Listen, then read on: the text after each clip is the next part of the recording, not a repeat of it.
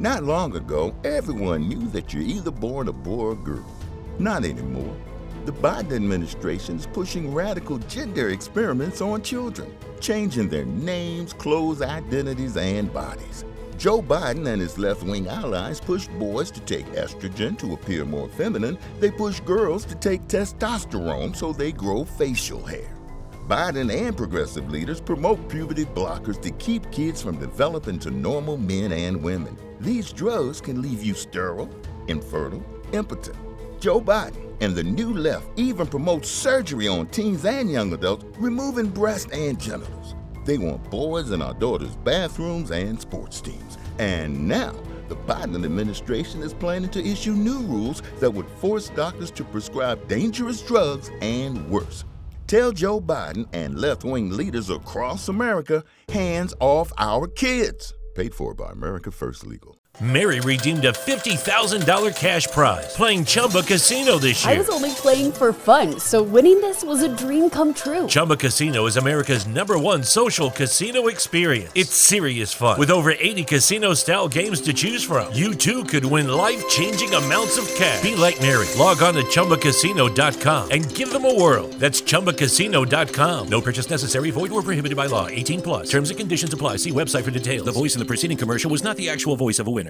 Arizona, Colorado, Indiana, Michigan, New Jersey, Tennessee, and Virginia. Listen up. WynnBET is now live in all these states, and the excitement of Wynn Las Vegas has finally landed in online sports betting and casino play. From boosted parlays to live in game offs on every major sport, WynnBET gives you the tools to win. Sign up today for your risk-free $1,000 sports bet. Download the WynnBET app now or visit wynnbet.com to start winning. You're listening to the Huddle Up Podcast with Chad Jensen and Zach Kelberman.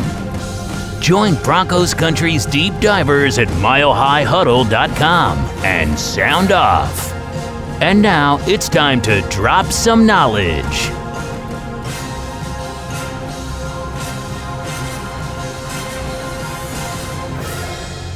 So, welcome in. It is the Huddle Up podcast presented, as always, by Mile High Huddle, powered by Blue Wire Podcast. I'm your host, Chad Jensen. With me, my fellow football priest.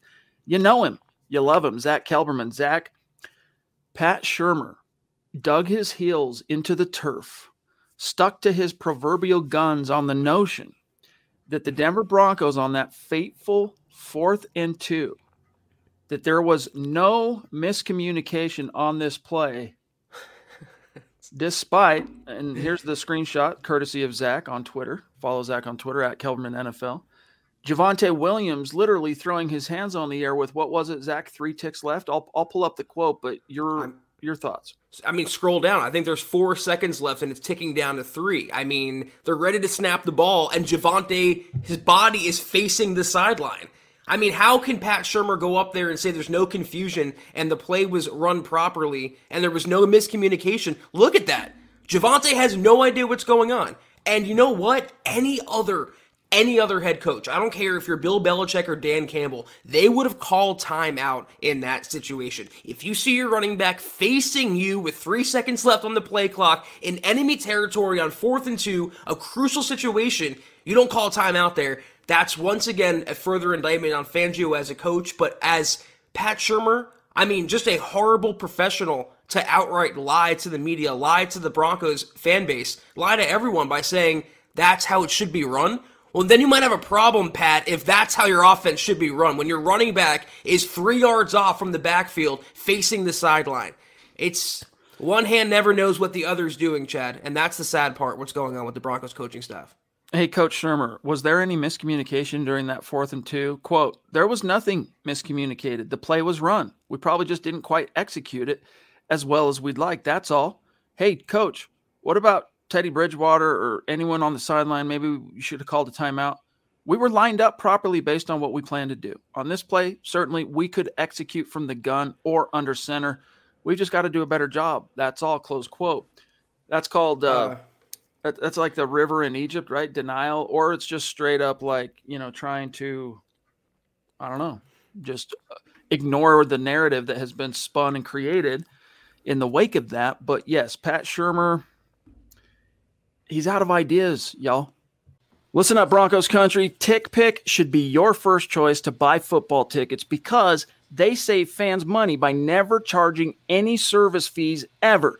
TickPick is the exclusive ticketing partner for the Huddle Up podcast and the Blue Wire Network. Denver Broncos football is finally back, and there's no need to exhaust yourself searching all over the internet to find Broncos tickets anymore because TickPick, that's T I C K P I C K, is the original no fee ticket site and the only one you'll ever need as your go to for all NFL tickets. TickPick got rid of all those awful service fees that the other ticket sites charge, which lets them guarantee the best prices on all of their NFL tickets. Don't believe it? If you can find better prices for the same seats on another ticket site, TickPick will give you 110% of the difference in the purchase price. That's right, guys. When we were searching for tickets for the MHH meet and greet for week three at home, Broncos versus Jets, TickPick had us locked down. So visit tickpick.com slash huddle today and use the promo code huddle to save $10 on your first order of Broncos tickets. I mean, his idea, regardless, he's saying there the play could have been run at a shotgun or under center. So the play call, no matter what, was a dive up the middle on fourth and two. No creativity, no outside the box thinking to that. The the blandest, most vanilla football 101 play there is. Halfback dive up the gut. That's what he called there. So he's further exposing himself, and I literally cannot wait for Black Monday to roll around. That date, which is now 30- I think it's 33 days now, 31 days. It cannot come any sooner because these guys need to go. They are incompetent, and that's being nice. It's uh, fourth and two, as you mentioned, halfback up the gut. And look at the personnel. Let's see. You got one tight end on the field. This is Tim Patrick, all right, who had gone in motion. Jerry Jeudy. So you're in 11 personnel, and you're going to try and run against a box that is completely stacked. Yeah. This is exactly when you see how they lined up on you. Like, forget the miscommunication thing for just a second. Like, put a pin in that just for a moment.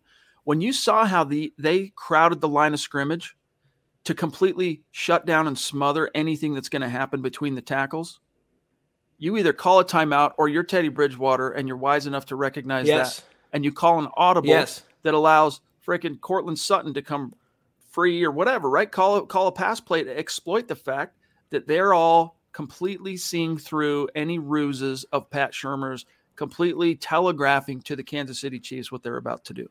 Yes, it's completely on Pat Shurmur for the play call and lying for it. It's on Fangio for not calling timeout when he recognizes or should obvious confusion. But everyone hypes Teddy up as this leader and this great steadying presence under center. You don't, like you said, audible there. Play action would have been deadly. Everyone would have bitten on that. They would have gotten a free first down, if not a touchdown. At the very minimum, you don't audible or call a timeout when, again, you see your running back seven yards off to the side of you, waving his hands toward the sideline.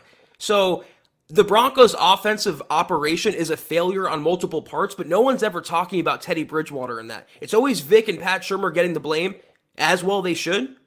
But Teddy being this great quarterback, the best since Peyton Manning, who has been compared to Peyton Manning, please. And Tom Brady, let us not forget. Please. Let us not forget. Uh, guys, I know there's a lot on your mind. We're going to get to it here in just a moment. Well, actually, let's grab one or two super chats for the people who got in early, like Max Power who uh, two nights in a row jumped in early. Appreciate you, bro. That's crazy. He says uh, that's crazy. No Max, way. Uh, saw Zach Stevens uh, say trade Javonte Surtain and two ones no. for Russ Wilson. No. no. chance. No. Yeah, I mean, all all due respect to Zach, got much love and respect for Zach Stevens, but um, no. why? You don't need to. Why would you give up already what is a hand? Uh, uh, uh what is it? One hand, one what do they Something with a bush. Bird in the bush, right? Yeah. One in the hand worth two in the bush, right? So you, you've already got two birds. There's potentially some other cooler things out there in the bush, but there's no way to know for sure. And you've already got a quantifiable, proven bird in the hand, right? Two of them. I'd rather say here, take the bush possibilities in the form of draft picks instead of guys that have already shown really early that they're studs. We'll go over this, Zach, but it's looking like for Russ Wilson, couple of ones, probably a couple of twos, and or a, a add into that as kind of a sweetener like a Noah Fant or a KJ Hamler. Yeah, you know, Scott, I know you're a wrestling fan like I was. Why don't you cue up the Vince McMahon theme music? No chance in hell. That's exactly what I'm saying to that trade scenario. You're going to give away, like you said, foundational draft picks, but also foundational players. Your best cornerback and your best running back. I mean, that's po- possibly your best corner since Champ Bailey and your best running back since Clinton Portis at the very minimum, Chad. So why would you give away those major pieces on offense and defense, by the way, for a quarterback that's not your super long-term answer, going on his age 34 season, kind of taking a downturn this year? Two ones is like you said a bitter enough pill to swallow. When you add on foundational players to that it makes it untenable for me. Get a rookie quarterback. We'll grab yvonne real quick and then handle some matters of business. Yvonne says once again shurmur doesn't care or doesn't know what's happening. With his comments he should be gone. His time's a coming gang. His time is a coming. You can count on that. Uh, there's only so many grains of sand left in the old hourglass for pat Shurmur. But guys, uh, before we get into what's, I mean, lots of comments, lots of supers, stars, obviously, lots of topics on your mind.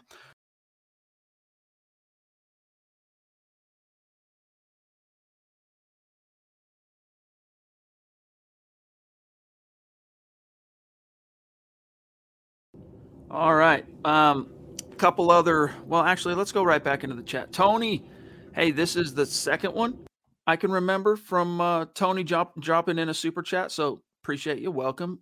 Appreciate that you also came back, my friend. He says, What's up, Chad and Zach? Lifelong Broncos fan from Plano, Big D. Would love Wilson at quarterback for us. I know he's 33, but he's got work ethic, and I see many years left in him. Russell plus an offensive head coach equals wins. Go get him. And it sounds like there's like a diesel backing up into Zach's. Uh, I, I think I'm being invaded, Chad. It sounds like an alien's about to take like over. Mars attacks right now for Zach Kelman. But what's your reaction here for for Tony here on the idea of pairing Russ with an offensive minded head coach?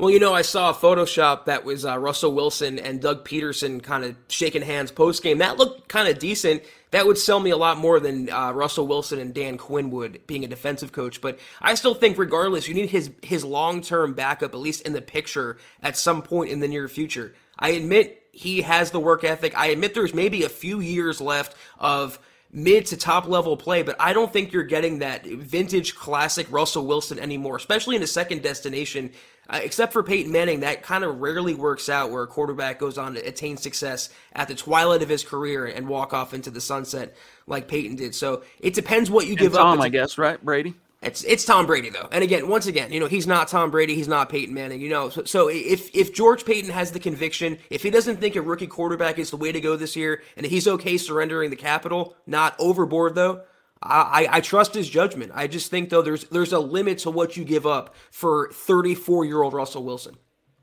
James Moss, good to see you, my friend. Thank you for the super. He says the coaches don't seem to be coaching for their jobs. Have they been guaranteed another year? Why not change things up? Coaches are the definition of insanity. Guys, these coaches right now, they know the score. They know they're donezo. You know, to use a, a phrase you've heard before, dead men walking, lame ducks their hope vanished. You know, like they they still had a little bit of vim and vigor going into that KC game, but how the rest of this season was going to unfold was very much contingent on how that shook out because you had your team in position week 13 to win this game. I get it. It's against a Leviathan that you've been unable, Zach, to vanquish since week two of the 2015 season. But good word you get this this game, you're in first place, and not only are you in first place, which is important, but that emotional boost, that lift fuels you down the stretch. You're you're probably almost, I mean, I'm not going to say almost certainly, but you're cruising for a playoff berth. When they failed to uh, get their dander up for the Chiefs, yeah. the coaches, Fangio included, they they see the writing on the wall. They've all been at this a long time. I mean, Vic, 35 some odd years in the league or whatever. Shurmur's in his uh, third decade now. He's got 20 years under his belt or right, right about there. Ed Donatell, Zach, another freaking lifer, been in it decades. Uh, Mike Shula, decades. Mike Munchak, decades. Bill Kollar, decades. Reggie Herring. I mean, the list goes on. These dudes understand the score. The writing's on the wall. There's no question about it. I think you kind of made the point that's worth making here. All they have are football lifers. All they have are these old, crusty, no upside, you know, kind of lower floor coaches like Vic Fangio, a career assistant, Pat Shurmur, a twice fired head coach, Chad, from uh, two failing franchises for the most part in the Giants and the Browns. Uh, so they need some fresh blood. They need infusion of potential, of upside, creativity, out of the box thinking, vigor, passion, excitement, fight, fire. All of these words have been missing from the Broncos for the last five years now, for the most part. They need to get that back in the building. But from each loss, every time the Broncos lose a game, more and more fans of Broncos country are coming around and seeing that the writing's kind of been on the wall longer than this last week. It's been on the wall for quite a while now. You can argue since the Steelers game, the Cleveland game, the Philadelphia game, the team is not getting better. In a lot of ways, they're getting worse. And these these wins against subpar opponents, all they do is get fans' hopes up. Watch what happens on Sunday if or when the Broncos take down at home the NFL's worst team in the Lions, and everyone's going to say, oh, playoffs, look at our record, we're still in it, when it's just masking and putting lipstick on a pig that is the Broncos 2021 outfit. They need to be blown up and excavated and put back together. Six million dollar man style. Hey guys, real quick, we got the Duchess jumping in. Love you, Michaela. Really appreciate that generosity. That is, um, I hope you know how much it means to us. Keeping the lights on at MHH Central. She says, Wilson said the rumors are false. Why do we get associated with every quarterback that's out there? LOL. Of course, because they don't have one. It, well, not only that, but listen, Russell Wilson's not about in the middle of a season to admit to anybody on the record that he said anything close to that. His teammates would freaking hang him out to dry. Are you kidding me? There's still live bullets left to, to navigate. There's still five games left. So the fact that if Wilson has acknowledged it, which Zach, if if he has, that's news to me. Today he did, this? yeah. What yeah. did he say? He wants to play in Seattle another 20 years, he said, or something like that. He loves the place. He loves the space, he said, whatever that means. Maybe he's talking about the Space Needle. I don't know.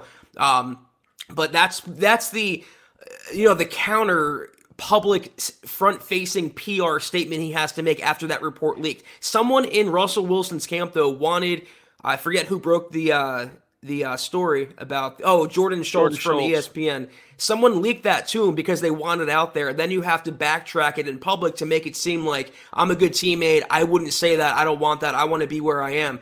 It's fate accomplished right now that he's done in Seattle. That he's playing out the stretch, and all he did by coming out and saying that, as unrealistic as it is 20 more years, is that he doesn't want to have an awkward situation in the locker room for the remainder of the year. That's all he did that for. After the year, he'll be on the phone negotiating and picking out his next home. By the way, real quick, here is a package that frankly it's very steep.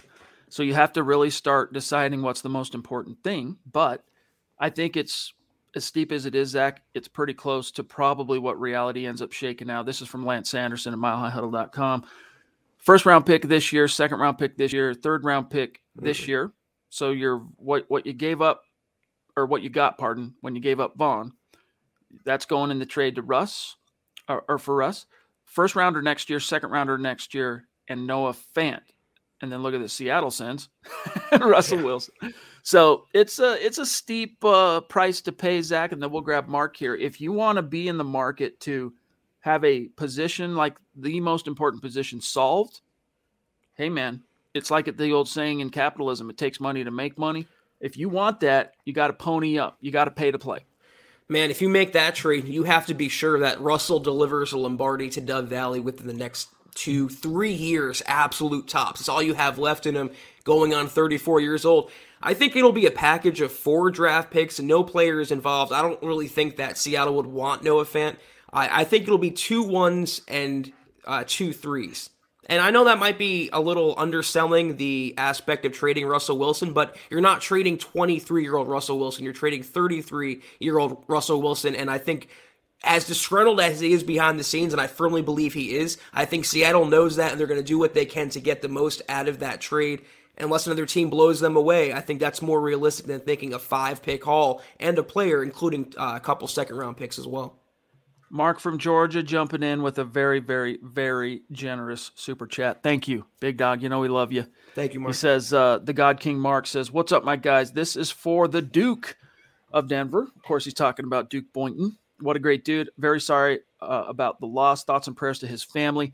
Yeah, the family did um, get a uh, GoFundMe rolling for uh, Duke Boynton and his girls, as you can see in the picture here. All right, this is the guy that paid the bills. This is the guy that took care of business. All right, and he was alone in that. Is all I'm going to tell you. All right, so he was their only source of support, financially, emotionally, all that stuff and uh, they're going to need some help. And so I'm gonna I've, I've already taken some steps myself to uh, help out the Boyntons, and I've seen many of our um, community members since we tweeted out the link to their GoFundMe, and I did verify by the way this is legit. This isn't some, you know, I checked with the family to make sure this is on the up and up, and it is.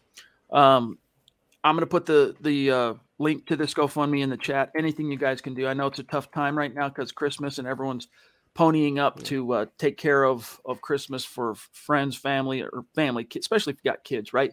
But uh, it's a it's a crisis for them. And MHH, Zach, we always take care of our own. Yeah, we try to give back as much as possible and extending to you guys what you've extended to us over the years. It's just crazy seeing that chat. It's so sobering. It's it's so depressing. It's heartbreaking to know that we just talked to him. We've just been in communication with him. He's such a longtime supporter of the brand, of the product, of the podcast. And to look at these pictures, it's just heartbreaking. So again, guys, yeah, anything you can do for the Boynton family would be appreciated. They need it, and uh, it's going to a good cause because he was a good guy with a good family. Yes, indeed. So, guys, if you can take a look at that, please check it out. And Mark, appreciate you, big dog. All right, let's turn back to some football talk here from 727 Mill. What's going on, my friend? He says, watching Teddy makes me want to drink cucumber Gatorade. The worst one. Yeah, the worst You know, one. I've never tried cucumber Gatorade. Is it that bad? It's as bad as it sounds. I love cucumber. I love Gator. I literally just finished one, but uh, it doesn't work well together. It's kind of fake tasting. Dude, I know I I know I referenced the other guys on last night's show, the movie, right? But there is a scene in that movie where they go up into some, you know, highfalutin office building to meet with an executive CEO type whatever. And the uh the uh secretary delivers them some cucumber water and they like go crazy over this cucumber water. And ever since then, I was like, I got to try this cucumber water. And at some restaurant I went to once, they served it up like that. And I was surprised at it is kind of a weird aromatic thing where even though it's not in the water when you drink because you're smelling it, it tastes like cucumber. I can only imagine how that might translate to Gatorade where the flavor is actually in the water. Well, that's the thing, though. I actually kind of think uh, cucumber water is refreshing to a certain extent. But I think when you put it in Gatorade, it's the sugar and the way they process it, all the all the chemicals and stuff they put in there, doesn't make it taste good, especially when it's warm. Teddy Bridgewater is warm cucumber Gatorade.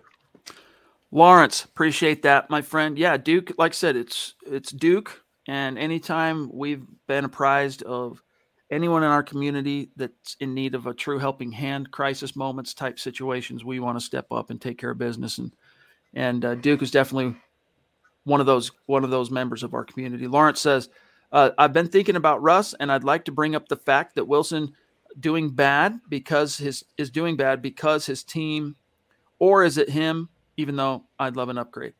Again, guys, if you look at the best predictor of the future is the past, right? I'm willing to, especially on the heels, Zach, of a season. Now, maybe this is something you and I differ on. On the heels of a season where he had career highs, if it's not for Aaron Rodgers' is like truly transcendent 2020 season, right? Russell Wilson probably gets his first MVP last year. That's how good he was. I'm more willing in this particular uh, situation to chalk it up to multiple, to it being an outlier for multiple reasons. One, unhappy. Why is he unhappy? Two, because his supporting cast sucks and the coaching has somehow gone off a cliff. And three, he injured, broke his finger in week five. So I'm willing to say, look, because I know that the sample size, the, the great preponderance, Zach, of the sample size points to points to Russ being legit. I'm not even tripping on on oh, is he starting to lose it? That's just me. Now, if he was 38 and you start seeing a decline like this, I'd maybe be a little bit more concerned. But oftentimes it's not absolute. Oftentimes, when you transplant an established quarterback like that somewhere else, where they they're a little bit disgruntled or whatever, and they're or just not happy, they get to their new destination. Oftentimes, Zach, it's like a resurrection. It's like a rebirth. It's a new juice. It's a new energy. Like Peyton Manning, for example, his four years in Denver, I mean, he always played at a high level in Indy, but those last three or four years he was in Indy before the neck really, you know, claimed him. He was significantly night and day, just more prolific production wise, more motivated, more honed in. I mean, the Broncos, what they achieved in those four years, big part of that is because Peyton was kind of reinvigorated, for lack of a better term. And I think that could play out for Russ, whether it's in Denver or somewhere else. Once again, though, comparing Russell Wilson to Brady or you know Peyton Manning, it's a far cry because he's you know he's good as he is, he's not them. And I definitely agree with you in the fact that it's an outlier to an extent. The injuries, the coaching staff. He didn't want Brian Schottenheimer to be fired as OC. He doesn't like the new coordinator. I think it's uh, Shane Waldron. Uh, just not meshing with his uh, play style. And they've had a down year. It happens. It seems like Seattle needs a reboot, and he's an aging quarterback not being part of it. That's how the NFL goes. But, you know, we always say on this show, and it's true, a franchise quarterback, you know, a, a rock solid franchise quarterback supposed to raise everything around you. You don't need everything perfect when you have a franchise quarterback. That's the beauty of it. So if Russell Wilson is that good as he used to be, if Russell Wilson is that good to be worthy of a trade compensation package that includes multiple first round picks, he needs to overcome, you know, not great play calling. He needs to overcome, you know, not great offensive line play. He needs to not be everything going perfect on every single play for the Broncos to win with him. So again, if that's what they're banking on, you can't look at the past and draw comparisons to Peyton Manning and Tom Brady because he's not. And I think the situation will dictate that if they make that trade. Travis Weber, appreciate you, my friend. He says Melvin Gordon says, and by the way, also Lawrence, before we grab Travis, thanks. Big love on Stars tonight. Appreciate that. Uh, back to Travis, who says Melvin Gordon says he wants to be here, but feels unwanted by the fans. A lot to do with the departure of Lindsay, except the fumble cues, uh, and Javonte is RB one. But do you think Williams Gordon? Do you think the Williams and Gordon is a good duo, or do you think Williams and Boone would be better? Look, I don't want to sell Melvin Gordon like short. Look, when he came here, he had a couple things going against him that had that weren't his fault. Number one, he was a Charger, right? But you know what? When Jamaal Charles came here, Broncos fans didn't trip too hard on the fact that he used to be a Chief. They were just stoked to have Jamaal Charles. What did Melvin in had, again, through no fault of his own, was the implications on Philip Lindsay. You know, Broncos fans had in the in the depths of despair in the last the previous year and a half, two years. The only thing that, pardon me, fans really had to get excited about was Philip Lindsay. You know, that was all they had. And after you had John Elway say uh, on during the Black Monday um, press conference after he fired Vance Joseph, Zach, that they're going to take a look at Philip Lindsay getting him extended early. Not only did that not happen, but then you went out and paid eight million per year to a former Charger. So I can understand why Broncos fans were miffed by that. It's not Melvin's fault per se, but the crap rolls downhill. And in this case, he's at the bottom, right? And so I, I definitely agree with him that I don't think Broncos fans have fully embraced Melvin. And I don't blame him for feeling that way or perhaps even saying, look, can't wait till this season's out, uh, out of here. I'm, I'm going to, you know, hit the bricks and go find somewhere else. I can't fault Melvin Gordon for accepting a $16 million contract. You know, he's, you know, I'm not going to, you know, he's not going to say, no, I don't want that. That's okay. I'll play for less. I mean, no, that's took, too much. Give it to Philip. Okay. Yeah. I'm, I'm, he took what the Broncos gave him, and, you know, I'm fully okay with that. But if you watch Javonte Williams play and if you watch Mike Boone play in the limited opportunity that he got when they finally dusted off the mothballs, he looked explosive.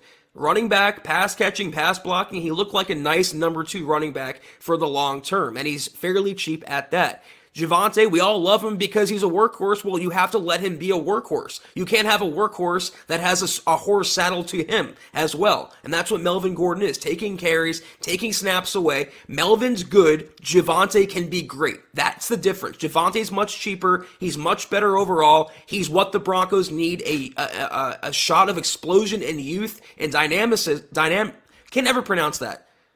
You Di- try. Dynamicism? I See, it's dynamism. I think it's dynamism. Dynamism? Okay. Yeah. Reminds me of Dimetapp. I'm not going to say it. But he's, he's, just, he's he's good, but not great. And that's my point. So I, I would want Javonte to get the full share of RB1 duties. If that means letting Melvin Gordon walk, so be it. He's going to want his bag next year as well. And the Broncos should not pony up this time. Not this time. Not when you. I mean, look, maybe through the uh, lens of of history, it'll have been proven with beyond a shadow of a doubt that they made the right decision to pay Melvin Gordon instead of Philip Lindsay. The jury's still out on that. Uh, it's not looking good for for Philip's side of that equation right now, but the jury's still out. Uh, thank you, Jamal. Dynamism. Dynamism. Um, but uh, you know, it just wasn't meant to be. I think for Melvin in Denver, and he's been a solid, well-rounded, versatile back. You lack some of those big explosive plays, but as when he holds on to the ball, he's definitely a plus. He's definitely an arrow in your quiver. Problem is, you never know when that fumble is going to come with a guy like him. And you know what? Javonte Williams, although he hasn't really been had the problems of losing fumbles, he's been a little loosey goosey with the ball as a rookie too. Lane jumping in, thank you, Lane says these coaches do not groom young quarterbacks and haven't in many years. We need to build an offense around them, uh, the strengths of whoever the young QB is. Well, guess what? Rich Scangarello, for whatever he lacked as an X's and O's guy, as a tactician, right? He more than made up for, in my opinion, especially considering he was still kind of figuring things out on the job. It was his first NFL coordinator position. He made up for what he lacked in that experience department, Zach, with how good he was as a quarterback whisperer, developer, teacher. I mean, what he did to bridge the gap from the Drew Lock we saw in the third preseason game where he suffered that thumb injury as a rookie to the Drew Lock we saw from week 13 on when the Broncos, in the matter of about a 24 hour window, took him from IR to the starting lineup. You credit Rich Scangarello. Now, look, Drew obviously deserves a lot of that credit too because he worked his behind off, and uh, we don't need to recount all that right now. But still, that recount all that. But still, they had a guy like that.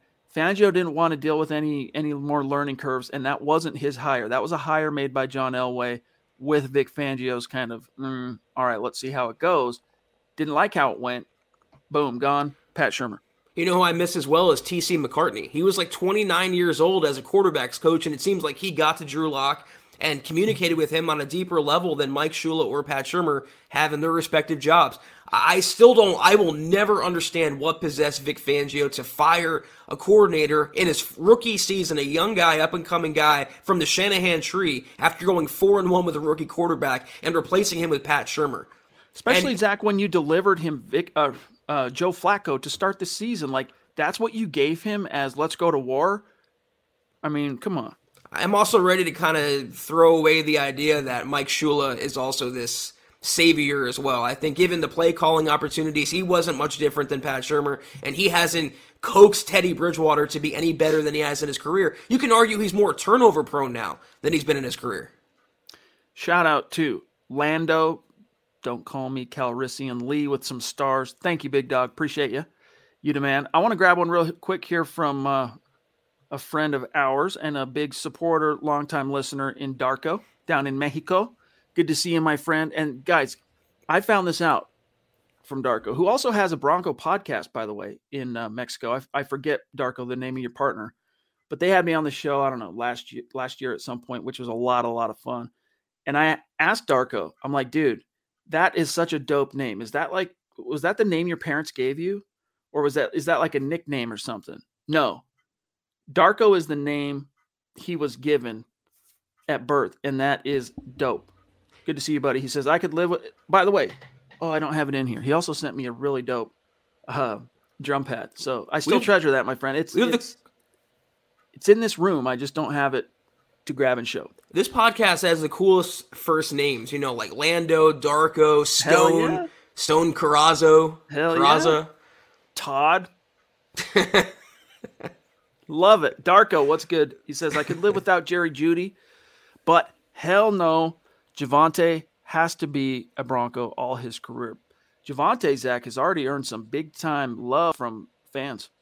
As he should. I mean, almost 200 scrimmage yards with Teddy Bridgewater at quarterback. And imagine what he can do with someone like Russell Wilson or Aaron Rodgers. Just in, just in keep of, you know, Scott, I see you down there uh, glaring at me for making that comment. Just in terms of the stack boxes he won't be seeing with a bigger threat under center. Oh, That's all I'm saying. Man, could you imagine that? Look at what he did. All of Javonte's production in his one start, and then we're going to grab Andrew with the Chiefs completely saying, "We know you're going to run it, and we're going to sell out because we don't think you you have the exactly testicular fortitude to test us with Teddy Bridgewater's right arm, and he still trucked dudes. He still was breaking tackles on first contact, producing. Then you give him a Peyton Manning esque light box. Not long ago, everyone knew that you're either born a boy or girl. Not anymore. The Biden administration is pushing radical gender experiments on children, changing their names, clothes, identities, and bodies. Joe Biden and his left wing allies push boys to take estrogen to appear more feminine. They push girls to take testosterone so they grow facial hair. Biden and progressive leaders promote puberty blockers to keep kids from developing to normal men and women. These drugs can leave you sterile, infertile, impotent. Joe Biden and the new left even promote surgery on teens and young adults, removing breast and genitals.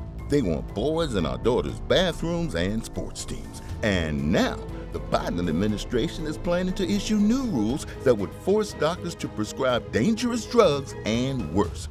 Tell Joe Biden and left wing leaders across America hands off our kids. Paid for by America First Legal. Mary redeemed a $50,000 cash prize playing Chumba Casino this year. I was only playing for fun, so winning this was a dream come true. Chumba Casino is America's number one social casino experience. It's serious fun. With over 80 casino style games to choose from, you too could win life changing amounts of cash. Be like Mary. Log on to chumbacasino.com and give them a whirl. That's chumbacasino.com. No purchase necessary, void or prohibited by law. 18 plus. Terms and conditions apply. See website for details. The voice in the preceding commercial was not the actual voice of a winner because everyone's afraid of getting torched. I can only imagine. Andrew says, Here's for Broncos country, feeling good. Number one, we haven't had meaningful December games in a while. Good point. Number two, this team hasn't been on an uptrend in a while. And number three, we still have a chance, even if it's a small one. Hashtag MHH for life. Hashtag don't worry, be happy. I love the optimism, my friend. And it does feel good to know, finally, might not work out in our favor, but the Broncos are in the thick of it, to quote uh, George Paton down the stretch. I mean, the standards have fallen so far. It used to be from winning Super Bowls. Now it's having meaningful December games. And, you know, facing the Lions on Sunday, that's the game Broncos country supposed to get up for so they can disappoint the following week, Chad, like they have every other time this year. Uh, you know, you have to be realistic and objective in looking at the Broncos, even if they sneak in by some miracle. Does anyone have any faith they're going to make it past the first round? And all it would do is give the coaching staff a false sense of security, job security, and bring back Fangio for another year more than likely. So if you hate this coaching staff, I don't know that you would like the playoffs.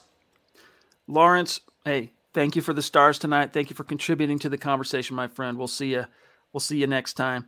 Um, by the way, Michaela, what is the link for the GoFundMe? I just I'll post it in the chat one more time so everyone can check it out for the Boynton girls. Michael Ronquillo, what's going on, my friend? Down in Tucson. Good to see you. Thank you for the stars. Much love. David Wilder. He's wilding out on us. Here he goes. Addition by subtraction, says David. Getting rid of this coaching staff will make this team better next year. MHH for life. Denver Broncos for life.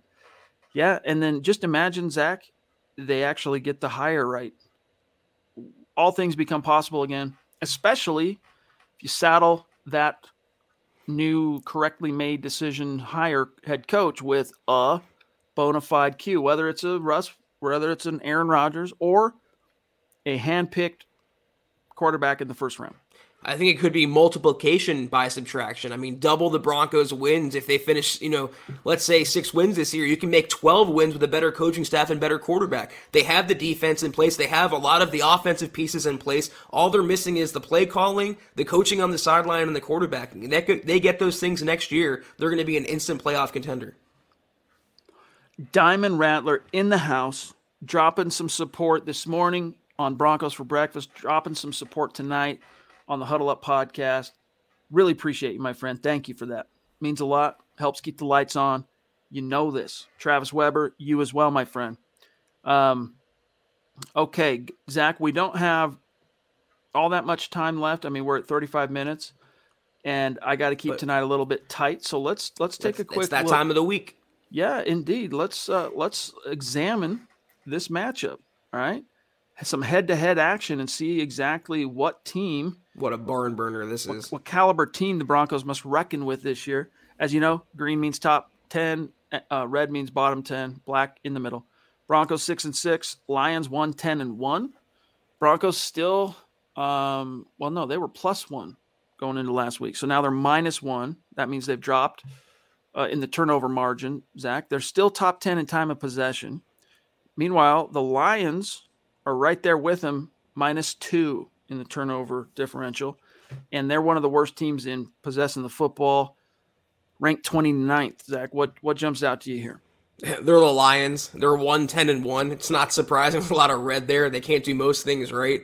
I mean, it's just so uninspiring. I'd rather read Jess's comment here where he says, "Nice to see number 26 running back with a visor again." Mike Boone looks dope. You know, just running the ball. He looks very menacing. I think he has a lot of juice to him. That's why I'd love to see him as the full time RB two uh, next year. Dude, I I agree with that sentiment. The 26 thing, like from Portis on, I always the number 26 to me was always just dope. Before Portis, man, 26 was like a no-namer type number. Took some stones. If you're Tatum Bell and the Broncos just traded Clinton Portis to Washington, and with that second round pick, you know, they got Champ Bailey plus a little draft capital. But with that second round pick, the Broncos draft you, I think Oklahoma State, if I'm not mistaken, right, Scott, Tatum Bell. Either way, you take that number right out right out of the gates. You take 26. That took some stones, and although he didn't pan out as a Clinton Portis type back for the Broncos, he had a couple of seasons where he was very very good. Cracked. A, did he crack a thousand? I know he's almost right at a thousand, at least once, maybe twice. But either way, um, Zach, back to let's uh, the the head to head. Let's look at the offense. Ugh. So your Denver Broncos. I just want to take a quick peek. Okay, they got two top ten rankings. We'll get to them. Lions have one. All right. Yards per game, the Broncos are 20th. Lions are 27th. All right. So barely are the Broncos kind of hanging on to middle of the road territory there. Points per game, yeesh. Look at your Broncos. Still can't get over the hump of 20 points. Come on, man. Teddy was supposed to solve this. Let's go. 19.8, ranked 23rd. Lions, though, hey, only three teams have averaged fewer points than the Lions, 16.9 this year. As a rushing offense, the Lions are ranked 20th. Broncos are ranked 12th, just outside the top 10. Keep feeding Javonte, and you'll, you'll climb into the top 10. Trust. Uh, passing yards per game, Zach, Broncos are 18th. And the Lions, this surprises me a little. Maybe it's because the complexion of their games, Zach, isn't hasn't been like pure blowouts. They've been mostly competitive in a lot of these games – or else you would expect to see their net passing per game rankings be higher because of garbage time. Jared Goff. That's that's the answer. Jared Goff. Jared Goff, indeed. Uh, both teams have only been picked off nine times, and that ranks them in the top ten in terms of fewest interceptions. Uh, barely, they're at ten. Both they're tied at ten. Fumbles lost. Broncos are uh, 16th with six lost, and the Lions 21st with seven. Total giveaways: the Broncos are ranked 10th in the NFL with only 15, while the Lions are right behind them uh, with 16 giveaways. And then you look at the sacks allowed, and these these are twins, right? The Broncos have allowed 32 sacks, the Lions have allowed 31. And then again, you start becoming twins on third down in the red zone. The Broncos horrendous in the red zone at 52 and a half uh, of percent of their trips inside the 20 are they converting into touchdowns. And on third down, they're only moving the chains, Zach, a pitiful, a truly sad 36.8% of the time, ranking them 24th. Meanwhile, there is not a worse third down offense in the NFL than the Lions. They're only converting 31.5% of their third down tries. In the red zone, they're a little bit better than that, but they're still a, just a hair, two and a half percentage points, Zach, behind the Broncos, converting um, 50% and ranked 29th. So there's there's your offensive snapshot of these two teams head to head. And frankly, Zach, it kind of terrifies me how similar these these rankings are.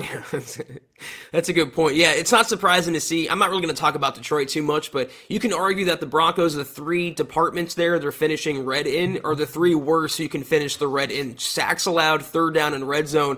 I mean, like you said, that's what Teddy Bridgewater was supposed to fix. And even after losing KJ Hamler, even after the injuries and all that nonsense, you still have the weapons to be better than those numbers. So again, falls on Pat Shurmur, falls on the quarterbacking. At this point, though, week 14, after saying it for the last 13 weeks, I'm not surprised at all. Let's look at these defenses. Broncos still have plenty of green on that side of the ball. Top 10 in net yards per game allowed. with uh, 32 and a half or 325 and a half, pardon me, yards per game ranks eighth. Lions, there's only three defenses worse in yards per game. They're ranked 29th, 381 yards per game. Uh, points per game, the Broncos are giving up 18.2. There are only two teams in the league who are allowing fewer points per game than the Denver Broncos. That's one thing that they can definitely hang their hat on. The Lions, they're tied for 27th, allowing a whopping Zach 26.3 points per game. Broncos are now a top 10 rushing defense and a top 10 passing defense. Um, Lions 28th against the run, 21st against the pass. Interceptions, though, this is where you start as far as the kind of some of the key metrics. Takeaways, the Broncos still still lag. They have 11 total interceptions, which ranks them kind of middle of the road, tied for 13th. Fumble recoveries, they only have three, which is tied for 29th. Total takeaways, 14, which is tied for 17th, like literally middle of the road. Meanwhile, the Lions have eight picks, six fumble recoveries, and also tied with the Broncos, 14 total takeaways. I mean, that's just pitiful for how much talent is on that side of the ball for the Denver Broncos. Sacks, though, and by the way, this is a typo here on sacks. Um, I don't know what the true number is, but God bless the Broncos PR department. They're for, getting a uh, little aggressive, I feel like. For what they do to send us this stuff, but that's that's a number. but we can probably trust those Zach that it's tied for 14th, whatever it is. Uh, meanwhile, the Lions only 19, two teams only that are worse than that. And then third down, the Broncos are the 29th ranked third down defense. Honestly, Zach, if you want to really boil it down, you can get to the, the lack of sacks, you can get to the lack of uh, takeaways for the defense. But I think their biggest Achilles heel has been this third down problem. They just can't get teams off the field on third down. They're 29th ranked. But in the red zone, they've climbed back into the top 10 because that dipped into the 20s. Now they're in the top 10, ranked ninth in the red zone. And, you know, Lions, for example, though, uh, 42% conversion on third down, ranked 22nd. And then 71% they're allowing to convert in the red zone, Wow. tied for 29th. So there's your defensive snapshot. Chad, I think you made a really good point. They shouldn't be similar. You know, side by side, they shouldn't be within the same realm in terms of defensive talent on the two teams. The Broncos are world beaters compared to Detroit. So when they're tied for, I think it's in takeaways, they're both tied for 17th, and the Broncos are actually worse on third down by seven marks. They're, they're seven places worse than Detroit on third down. They're 44% on third down, the highest paid defense in the NFL with the mastermind Vic Fangio. That is the problem there. They have so much talent that they should be better in these rankings on the scoreboard, you know, in the stat sheet, in the win loss column, column, and they're not. It's that's the sad part. The coaching staff still and will always hold this team back.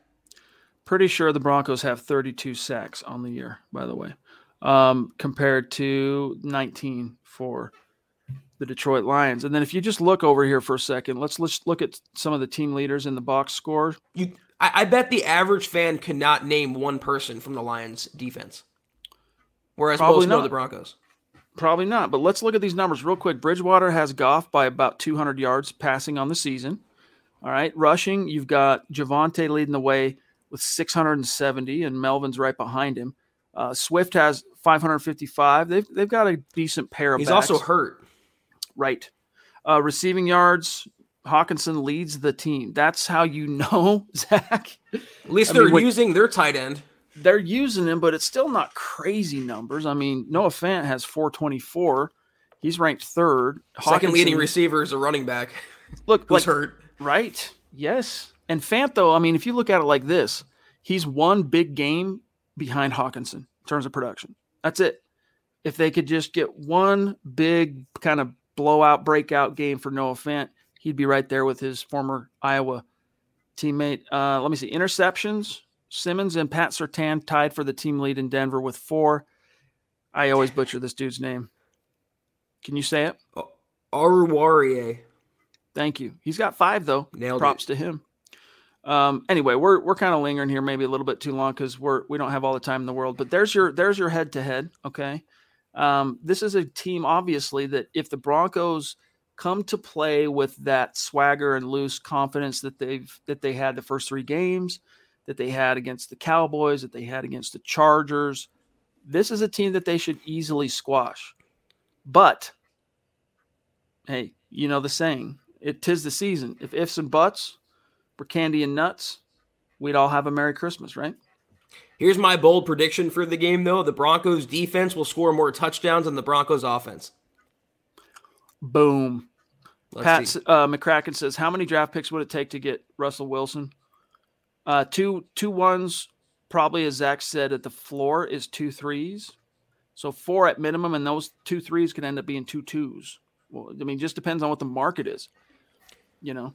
And at the same time, it's not just market because obviously, if he really is open, Zach, to waiving his no trade clause, that would also imply that he'd have to be okay with the uh, I mean, we know he'd have to be okay with the team that he goes to, which also narrows the comp, uh, competitive field. So, for example, let's say uh, New Orleans, Houston, uh, Miami, pick teams, right? And the Broncos, all these teams, uh, New York Giants, whatever, they're all competing for let's pony up. Usually in the marketplace, it's whoever is willing to pay the most, right? Supply and demand, that's who ends up getting it. But there could be a team out there, Zach, that is willing to offer more for Russ Wilson but he's not willing to go there and waive his no trade clause. The Broncos or it's a little bit less, but he wants to land in Denver. So it could end up being something like that where he lands here maybe a little bit cheaper than you expect, but just don't count on it.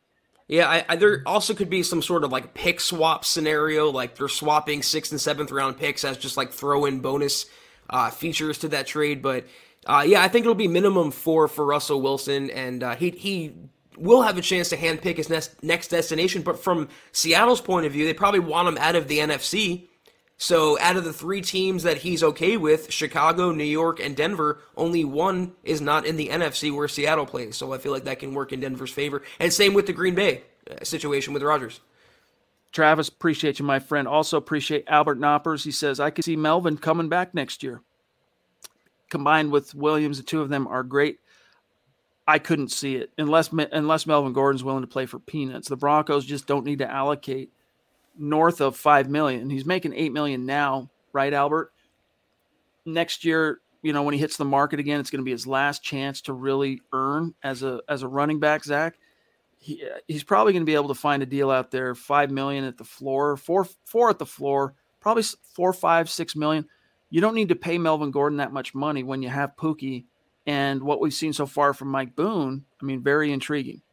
He'd have to be okay playing behind Javonte as well. I don't really see Melvin Gordon doing that when he knows a starting job is out there. Hey, he could probably get one for next season, maybe on a prove it deal, maybe on a multi year deal. I don't know, but the future of the Broncos backfield is Pookie Williams, not Melvin Gordon. And I think the, the you know the, the two year deal is up. He, he was here, he made his mark. It's time to go guys i'm sorry that we got to get out of here a little bit early tonight but uh, we do i've got some things cooking so thank you very very much for what has been another great week of podcasting here for zach and myself on the huddle up podcast. Zach i know you'll take care of the rundown getting us out of here. Yes sir. michael predicting broncos 28-10 we'll save our predictions for the roundtable tomorrow at milehighhuddle.com go read that guys. Look for that but you do the rundown my friend.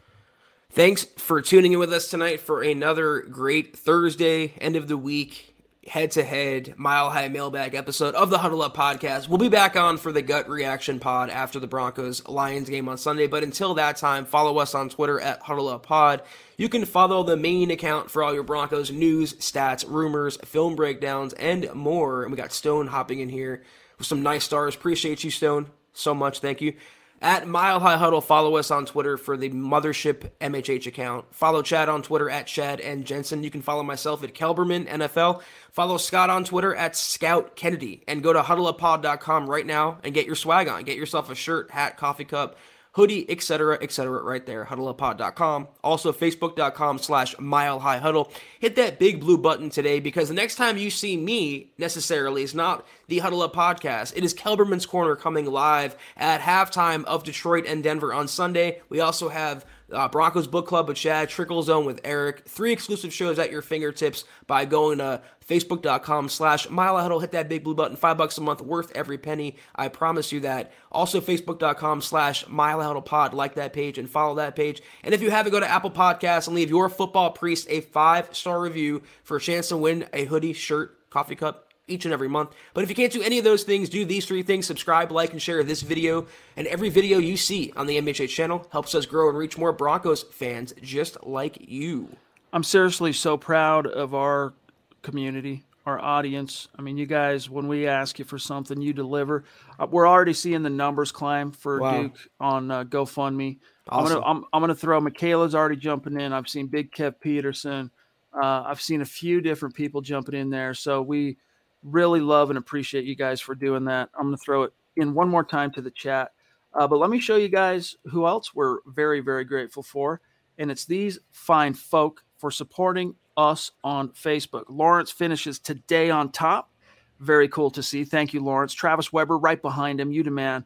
Big T.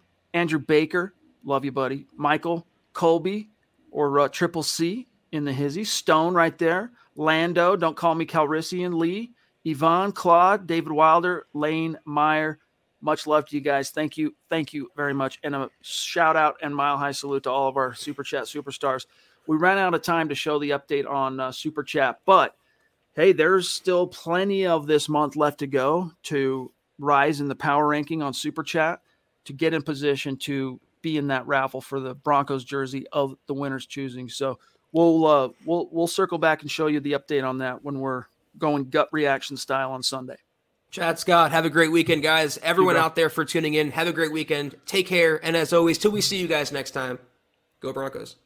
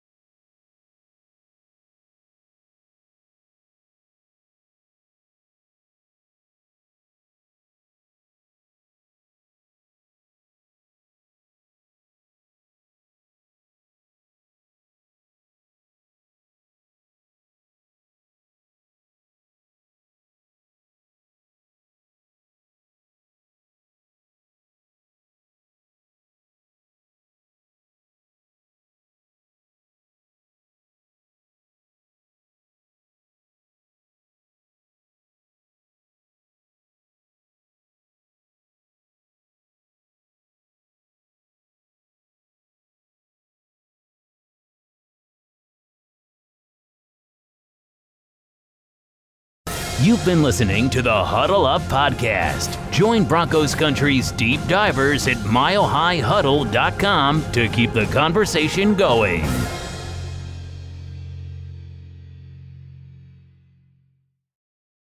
Not long ago, everyone knew that you're either born a boy or girl.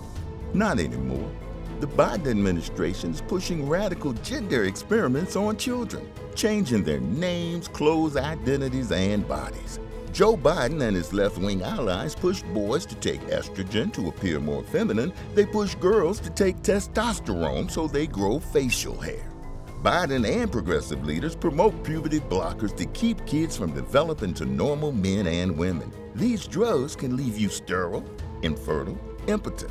Joe Biden and the new left even promote surgery on teens and young adults, removing breast and genitals. They want boys in our daughters' bathrooms and sports teams. And now, the Biden administration is planning to issue new rules that would force doctors to prescribe dangerous drugs and worse. Tell Joe Biden and left wing leaders across America hands off our kids. Paid for by America First Legal. Mary redeemed a $50,000 cash prize playing Chumba Casino this year. I was only playing for fun, so winning this was a dream come true. Chumba Casino is America's number one social casino experience. It's serious fun. With over 80 casino style games to choose from, you too could win life changing amounts of cash. Be like Mary. Log on to chumbacasino.com and give them a whirl. That's chumbacasino.com. No purchase necessary, void or prohibited by law. 18 plus. Terms and conditions apply. See website for details. The voice in the preceding commercial was not the actual voice of a winner.